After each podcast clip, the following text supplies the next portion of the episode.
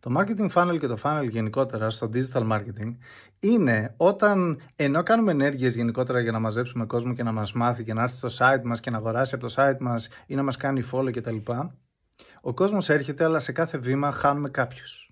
Φανταστείτε ότι κάποιοι έρχονται στο site σας αλλά δεν προχωρούν στην επόμενη σελίδα. Χάσατε κάποιους.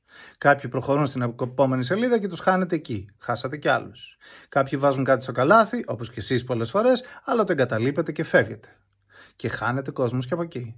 Άρα πολλοί έρχονται και ξεκινούν να κάνουν κάτι, λίγοι καταλήγουν παρακάτω. Αυτό λέγεται funnel. Και το marketing funnel είναι όταν κάνουμε ενέργειες εμείς προκειμένου να μην μας φεύγουν αν είναι δυνατόν τόσους κόσμος. Θα μου πεις τι θα κάνουμε μαγικά; Η απάντηση είναι θα κάνουμε πολύ καλό, εξαιρετικό για την ακρίβεια, digital marketing. Και ναι, υπάρχουν ενέργειες που μπορείς να κάνεις, διαφημιστικές ή άλλες, προκειμένου να χάνεις όσο το δυνατόν λιγότερο κόσμο από το κάθε βήμα του funnel.